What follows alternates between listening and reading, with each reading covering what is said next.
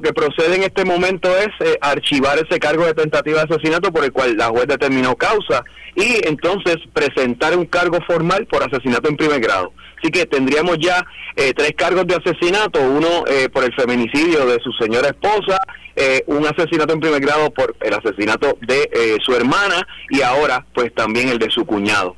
Son hechos muy lamentables, muy trágicos la escena era una escena dantesca, llena de sangre por todas partes. Eh, de verdad que este señor ha cometido una atrocidad. Con relación a esta, esta agresión que intentó realizar contra la hija, eh, ¿se estarían presentando cargos o no? No, eh, de hecho, ayer, en la, en la tarde de ayer, también se presentaron cargos por la tentativa de asesinato en contra de su hija. También. Sí, la realidad es que esta dama pudo escapar porque corrió más rápido que su señor padre. Pero si no, también estaríamos probablemente ante otro eh, hecho muy lamentable en contra de ella.